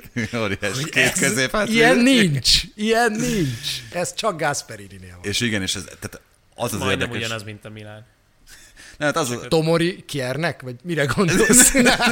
Calabria Teo Hernándeznek. hát a Hát szélsővédők azok az- az az előfordul. feljön. De... De igen, tehát, hogy itt azért ez a, ez a nagyon érdekes, hogy azokba a játékosokba, akikbe belenyúl évről évre Gasperini, nagyon keveset tudsz olyat mondani, aki legalább mondjuk azon a szinten nem működik, ahogy azt ő elvárja tőlük. Tehát most jól lehetne itt most Tamezét mondani, aki, aki nem feltétlenül vált be, de mondjuk tőle azért viszonylag könnyű szívvel megváltak. És vannak olyan játékosok, akik kizárólag az ő keze alatt képesek működni. Bajnok esélyesként beszélhetünk erről az Atalantáról? Most azzal együtt, amit elmondtunk? Mert nagyon látszik az az irányvonal, megvan nagyon az a szakmai attitűd hosszú évek óta, ami ezt az állandóságot biztosítja, megvannak az ehhez a rendszerhez alkalmas játékosok is, de talán itt jön be pont az a, a hiba és hiányosság, hogy nincs, nincsenek olyan klasszisok, akik a kötelező győzelmek esetén, amikor tényleg gyakorlatilag pontokon múlnak sorsok, akkor az élére tud állni ennek a csapatnak. Volt már itt a hosszú évek alatt olyan, hogy első volt az Atalanta a bajnokságban? Hogy vezetett? Én nem emlékszem ö, ilyenre. Nem sokszor. Hát azt nem tudom, de azt tudom, hogy tavaly, vagy tavaly előtt 38-ból 37 fordulóban BL helyen álltak viszont. Tehát akkor nagyon stabilan ott voltak az élen. Egyetlen egy kör volt talán az első, amikor nem. És hát igen, erről mindig az jut eszembe például a bolonyai kirándulása most a Rómának, hogy ami, ez a klasszikus 0-0, egy klasszis, egy mozdulata majd eldönti. Csak hát ez nem nálunk volt ez a klasszis mozdulat, és a, a kupa döntőn tavaly lehetett azt látni, hogy igen, akkor, amikor, amikor már tényleg szorul minden, amikor majd eljön az április, meg eljön a május, akkor én még mindig nem látom, hogy ki lesz az, aki, aki, aki beveri, mint, mint a Marinovski, vagy ilyen. Hát igen, pedig ugye Malinowskinek megvan hozzá Pedig, a ballába, igen. hogy, hogy, hogy beverje, amikor kell. A Napolinál az, hogy ez ebből vereség lett, az, hogy most ugye viszonylag gyorsan összejött ez a kettő első ö, olyan meccs, amit nem sikerült behúzni, az a sérülések számlájára írható egyértelműen, vagy azért az eddigi volt egy kicsit felül teljesítés Spalletti csapatától? Hát, ha most a számokat nézzük, a múltkor nézegettem a Napoli statisztikáit, abban nem nagyon láttam én kivetni valót. Tehát Spalletti szerintem eszement jó futballt játszott ezzel a csapattal, azért ha elveszítesz egy Osziment, elveszítesz egy Kulibalit, azért ezek fájnak. Ezek fájnak, egy Fabián Ruiz, és akkor át kell, most játszott egy 3-4, tehát Spalletti azért vicc kedvéért nem játszana 3-4-3-at szerintem egy Atalanta elleni meccsen először a Napolival, és hát kedvencem, Juan Jesus aki nem lett kisebb az elmúlt egy évben, azért viszont, ha nagyon akarom, mind a három gólban benne volt, de mondjuk kettőben biztosan, azért szerintem nagyon rángatják a sérülések most a Napolit. Ha a Rómánál ez jó kifogás volt, akkor De figyelj, de ez, de ez nem kifog, tehát ha megnézi az ember, hogy beszélgetünk Lautaro persze, Martinezről, persze. bejön egy Vidál. Mert, tehát basszus, a Rómánál meg tényleg ott ült, most tényleg az van, hogy elfogytak az opciók. Nincs ember. És nem Somrodov tudsz, kezd. Somrodov kezd. Az ne- üzb- üzbég messzi. az üzbék beszél. És ne, nem, tudsz, nem tudsz egyszerűen olyan csapatokkal versenyezni, mint akik most az első négy helyen állnak, mikor nincs egy csere jobb hátvéded. Nincs. Konkrétan nincs. És egyre inkább látszik az is, hogy amit Mourinho mondott, és én se hittem el, hogy nincs egy klasszikus labdaszerzőnk, az is most kijön. Nagyon-nagyon kijön. Hogyha már sérülésekről van szó, tényleg csak egy gondolat erejéig Kier fél éves kidőlése a Milánnak ö, jelenthet-e akkor a problémát, hogy itt akár, akár rámehet a bajnoki cím, vagy a bajnoki címért való harc. Szerintem igen. Szerintem én ezt a Tomori Kier párost nagyon-nagyon szerettem, különösen rangadókon szerettem egyébként. Imádtam, ahogy Kier leszette a pályáról Zapatát, imádtam, hogy leszette a pályáról Ébrehemet, ahogy, ahogy teljesen rutinból oldotta meg ezeket a villámgyors csávókat. Az a Tomori páros, az nagyon működik, viszont... Te vagy az első Róma szurkol, akitől ezt hallom. Mindenki haragszik rá, hogy miért nem játszott így annak idején a Rómában. Egy- Egyébként én bírtam Kiert, de toló jobban fáj. Tehát ezt felülírja, Igen, igen. és ezért, ezért nem semmi ahhoz képest, amit toló. És tol- tolóra haragszol egy kicsit, vagy csak azokra, akik nem? Nem, azokra, akik akkor szerintem maradt volna. Hát Jó, neheztelek. Az. Ja. Úgyhogy ne, nem tudom, hogy ki az a Románioli, vagy ki, ki az, aki Hát Románioli fogja ezt megoldani, itt azért ö, állt meg elő egy... oldani? Hát én azt gondolom, hogy meg tudja oldani. Nyilván azzal, hogy kiszorult a kezdőcsapatból egy ilyen poszton játszó játékosnak, aki ráadásul csapatkapitány is, nagyon nem tesz jót az önbizalmának, hogyha ebbe a helyzetbe kerül. Azért kormányozta magát érdekes helyzetbe ezzel a Milán, mert ugye elég hosszú ideje nem tudnak megállapodni vele a szerződés hosszabbításról, viszont hogyha most alapemberré válik megint csapatkapitányként, akkor állítólag ugye Mádiniek nem nagyon akartak neki új szerződést, vagy legalábbis olyan feltételekkel új szerződést adni, amilyenekkel ő szerette volna, de ha ő a megoldás, akkor, akkor ezt viszonylag gyorsan rendezni kellene ezt az ügyet, és komoly lépéskényszerben van szerintem a klub is ezáltal, de hát ezt majd meglátjuk, hogy, hogy ez hogyan sikerül. Van még egy nagyobb és átfogóbb témánk, amiről szerintem mindenképpen érdemes beszélni. Egy ö, minapi ö, atletik cikk volt az, ami, ami ezt a gondolkodást ezt elindította bennünk, mégpedig itt az olasz stadionok állapotáról szóló, ami nagyon hangzatos, hogy 1177 éves a szériában szereplő 18 stadion, és hát ezeknek a nagy része, gyakorlatilag a fele, az még a második világháború előtt épült. Nagyon keveset, tizet renováltak a 18-ból itt az évek során, és összesen gyakorlatilag kettő olyan stadion van, vagy hát három, hogyha a Sassuolóét is ide vesszük, a Mapai Arenát, amelyik a klub birtokában van. Ezek azért eléggé hervasztó számok.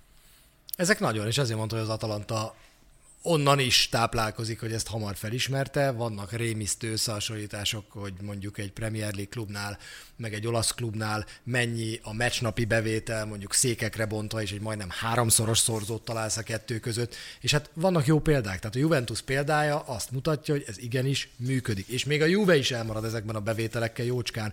De az, hogy ő nekik voltak golyóik egy 40 ezeres stadiont építeni, és azt mondták, hogy nem többet, mert az a lényeg, hogy teltház legyen, és hogy onnantól kezdve igenis teltház van Torinóban. Tehát az emberek egy jó stadionba, egy jó csapatot kimennek megnézni, ha jó az élmény. A meccsek 97%-án egészen pontosan hivatalosan teltház van a Juventusnál, és ez is egy nagyon érdekes üzleti modell volt, amit te is mondtál, hogy Ányeliéket folyamatosan ezzel szekálták, hogy miért csak 41 ezer De férőhelyes. jegyárban visszahozzák azt, ami kiesne.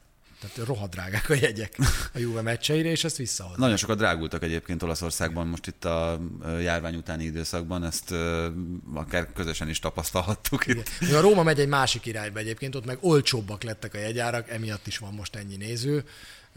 Úgyhogy nagyon fontos lenne szerintem ezt mielőbb megoldani. Most már Olaszország ezt nem tudja megoldani, szerintem. Az olaszok nem tudják, nem akarják. Aki megoldhatta volna, Berlusconi, kiszállt.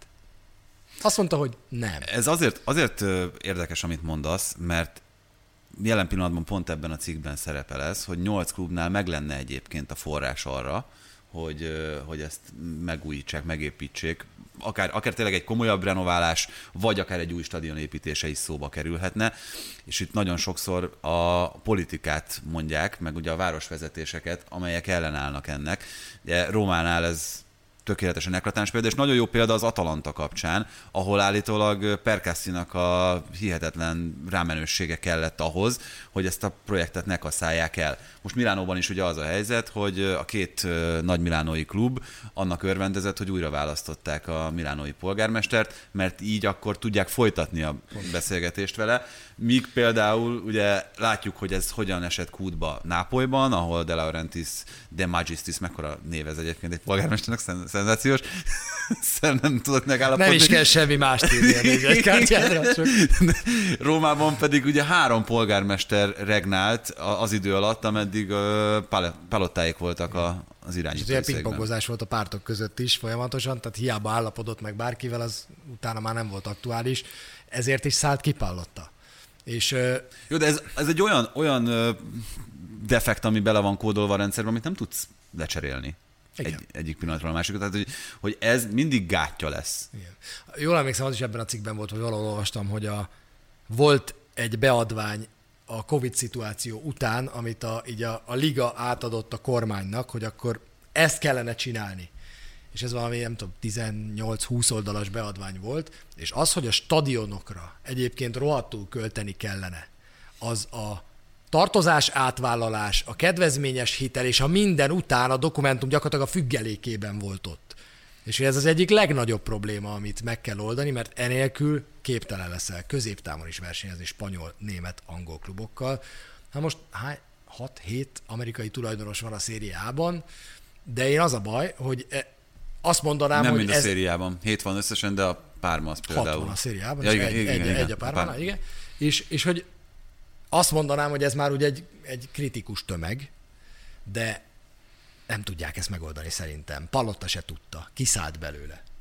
Kiszállt belőle. Viszont nem, tehát úgy érzem, hogy azáltal, hogy a nagy csapatokról beszélünk csak, ezt rá akarjuk húzni a kis csapatokra is. Azon túl, hogy ugye a politikai helyzettől függően nehéz azt keresztül vinni a csapatoknak, azon túl, amit mondtál, a Juventusnál, Torinóban egyszerű a történet, egy jó csapatnak egy jó stadion. Viszont a kisebb csapatoknál, az alsóházi csapatoknál ez nem értem miért ilyen egyértelmű, hogy nekik, hogyha lesz egy stadion, akkor az majd pozitívra jön ki. Tehát ez abszolút a Milán Inter esetében és a Róma esetében indokolt. És innentől kezdve én húznék egy vonalat, hogy, hogy hol érdeke az egy kisebb város, kisebb csapatának, hogy ott, hogy ott elképesztő pénzekből felújítsák, vagy építsenek egy új stadion. Az nem lesz, nem lesz hirtelen úgy vonzó erő, Dehogy nem. Hogy, dehogy nem. Ez szerintem csak stratégia hogy megduplázza kérdése. a nézőszámot. Lehet, hogy akkor drágább lehet majd a jegy, de ettől függetlenül az, az nem, nem így egyik pillanatra a másikra történik, hogy, hogy attól jobb lesz a, a színvonal, vagy többen járnak meccsre. Én azt gondolom egyébként, hogy Olaszországban járva néhányszor, nagyon kevés országban éreztem azt az elköteleződést, akár kis csapatok felé is, regionális szinten.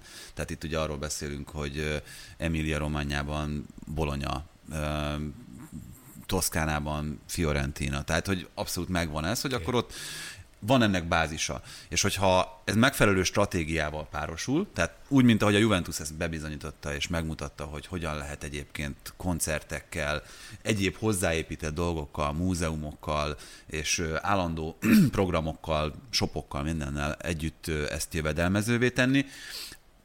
Rossz példa egyébként a Sassuolo például, azt hiszem, hogy, hogy, hogy ők, ők nem tudják a Mapei stadiont olyan, olyan módon, meg olyan mértékben kihasználni, meg, a, meg az ehhez tartozó dolgokat, de a Sassuolo bármennyire is szeretjük, egy gyökértelen ö, csapatnak számít az olasz futballnak ezen a szintjén.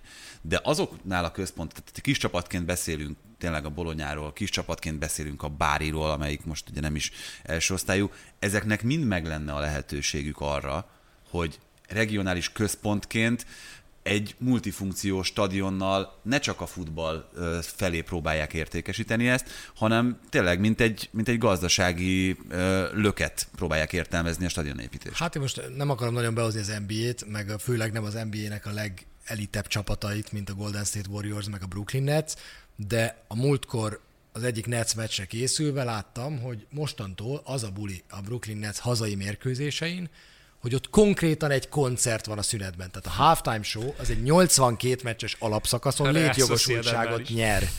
És hogy miért? Mert olyan rohadt drága a jegy, hogy most már csak és kizárólag az teszi elfogadhatóvá azt a, nem tudom, 5-600 dolláros jegyárat, amit idő- időnként kifizetsz, de a Golden State Warriorsnál több ezer dolláros jegyárak vannak a pálya mellé, hogy szórakoztat, és ez egy elit szórakoztatás, és erre tart az európai futball is, ha tetszik, hanem, hogy igenis változik a közönsége, igenis kiszorulnak az ultrák, igenis kiszorulnak azok az emberek. Ha, ha jó fej egy klub, akkor őket külön kezeli szerintem, ez, ez a titok, és egyébként pedig egy elit szórakozásba megy át a dolog. Hát Pallotta nyilatkozata volt még az is, hogy hát basszus, hát a legjobb Ja, ülések ingyen van a VIP igen. gyerekek, menjetek már a francba, hova jöttem én? Képzeljük, Jó, de hát egy ez, ez pont azokból a mondjuk provinciális viszonyoknak, ami az igen, olasz de futballban hogy ezt fel uralkodik. kell rúgni. Ez nincs mese, mert különben lemaradsz. Ne, nem tudsz mit csinálni. A másik, amit felvetettél, szerintem tudod, hol érdeke ez egy kis csapatnak?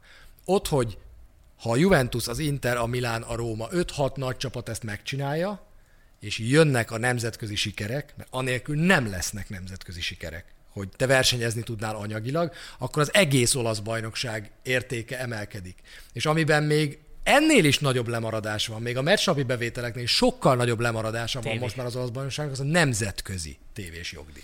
És itt szerintem Az itt van az igazi probléma. Tehát Az azt, azt, azt én valahogy le is fotóztam szerintem, hogy, hogy milyen, én nem is tudtam, hogy ez, hogy ez ekkora különbség, tehát hogy 210 millió euró a külföldi értékesítési jog, és a La Ligának, amely tényleg így egy szinten van kb. a, a szériával, több mint, bőven több, mint az ötszöröse. Ez több, mint a hatszorosa. Fölött, 1,3 milliárd euró. Így van, és akkor a, ugye arról beszélünk, hogy 210, ezt mondtad, és most az új NBC szerződés, amit a Premier League-gel aláírtak, az csak Amerikából évi 350 milliót hoz majd a, a Premier League kluboknak. Úgy, hogy nincs Ronaldo, nincs Messi a spanyol bajnokságban, és így 1,3 milliárdnál tartana. Most képzeld el, hogy a kettő közti különbség, hogy 800 millió euróból leesik egy, nem tudom, egy, egy, egy Kájárinak 20 millió. Hát az basszus, az egy jó Európa Liga szereplés, az a 20 millió euró. Tehát ez rengeteg pénz, és akkor már azt mondod, hogy "Ja, fessük már ki a vendégöltözőt, mert olyan. Tehát, de, de most tényleg, tehát, hogy, és ez, ez szerintem el tudná indítani azt, hogy igenis nekik is érdekük lenne, hogy, hogy egy picit. Meg lenne Ez pénz vagy, egyáltalán. vagy, vagy a másik ugye klasszikus olasz recept, mert ugye a stadionok egy igazán jelentős része a 34-es VB-re épült, meg aztán a 90-esre kettő Igen, még. Igen, igen. Hát Magyarországon az elmúlt évtizedben több stadion, többszöröse épült a stadionoknak, mint Olaszországban, ott három. Abszolút. Három, igen, pont, pont annyi, mennyi Londonban. Így, van, tehát, hogy basszus. De én a tévénél keresném még itt a problémát. Tehát az, hogy, az, hogy ennyi um, futópályás stadion van, az már a tévében is elrontja az élményt, meg amúgy sem figyelnek Miközben annyira a király az szériában. Olimpico a futópálya, ezt annyira szeretem azt a stadiont. Jó, meg, És- igen, de... És, de ott, nem, ott például nem zavar engem. Értem, hogy mit mondasz, hogy, Legyen hogy ez egy már, már nem szokott, igen, nem szokott hozzá szemed ehhez. Igen. Hát de mit szeretnél látni? A, a Premier League-ben sem mindegyik stadion szuper ultramodern. Tele van Burnley-kel, Molineux-val, Hát azért ott azok vannak. A... szuper ultramodernek. Tehát, hogy a, ott minden stadion szuper De ettől ultramodern. függetlenül most épült. Tehát azok Ja, nagyon-nagyon persze, régi persze. stadionok, Jó, csak hát, amiket ö, felújítottak. Ott kifestik és az öltözőt. Kifestik az öltöző, de szerintem tehát annyira nagy különbség nincsen. Abban látványban van különbség, hogy rögtön a pálya mellett, ahogy az NBA-ben ez már tényleg a játékosok testépségét veszélyezteti, a lehető legközelebb vannak a szurkolók. A szériában nem erről van szó, majdnem olyan a helyzet, mint a Dinamo Zágrábnak a stadionjában, ugye, hogy kilométerekkel odébb van a, a lelátó, aztán távcsővel kell. Nézzel a saját Igen. kapusunkkal. Az Igen, egyébként igen, szerintem a, talán a legtávolabbi lelátó egész Európa, vagy a világon. kivezényelt katonáknak nem mindegy, úgyse nézik a meccset. Hát figyelj, onnan a Dinamo Zágrábnak, ahol a szurkoló tábora van, ott a kapu mögött, és az ott ráadásul egy ilyen ketrecben is van, tehát hogy még szerintem onnan semmit nem lehet látni. Tehát az tényleg, hogy kimész a meccsre, ordítod végig, és utána hazam és meg, megnézed a tévében, mert, mert egyetlen egy gólt, egyetlen Na, egy jelenetet nem láttál. És erre a megoldás a Real Sociedad nem, nem a leggazdagabb klub Európában, de annyit csináltak csak konkrétan, hogy az alsó karét ott úgy újították föl, hogy eltüntették a, a futópályát, és egészen más az egésznek a hangulata, és külsőre is teljesen más. Tehát nem, ezért mondom, hogy nem kell szerintem ö, akkora forradalmat ö, feltétlenül végrehajtani az alsóházi csapatoknál, akiknek... De nem, nem, nem, nem is, bocs, csak nem is, nem is a, tehát a forradalomnak az esélye sincs meg, mert hogy nem a tiéd a stadion.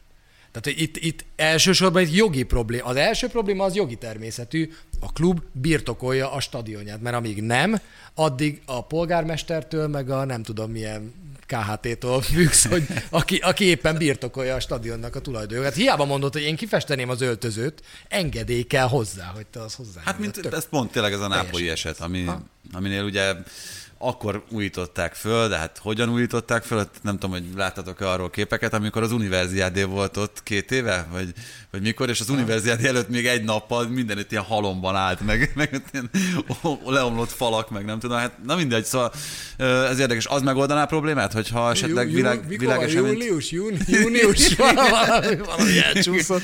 Szóval az megoldaná a problémát, hogyha Olaszország rendezhetne megint tornát? Azért, azért érdekes a kérdés, mert ugye a római olimpikó is helyszín volt a nyári Európa-bajnokságon, futópályával, meg azzal az állapotával, amilyen. A San Siro nem régen adott otthont bajnokok ligája döntőnek, tehát hogy nem úgy tűnik, hogy ezek nagyon katalizálnának. Nem, teljesen, abszolút. Én azt gondolom, hogy talán még egy nagy torna se katalizálná a dolgot. Na hát akkor ezzel a pozitív és, és optimista... Csak a tulajdonosok tudják ezt megváltoztatni. Igen, hát ahhoz meg sok amerikai kell. Vagy kínai. Jó olasz kapcsolatokkal. Igen. Vagy kínai, aki tud is befektetni pénzt. Köszönjük szépen, Csabi, hogy eljöttél hozzánk. Én is köszönöm a Gyere máskor is. Jövök. Sziasztok. Sziasztok. Köszönjük a meghallgatást.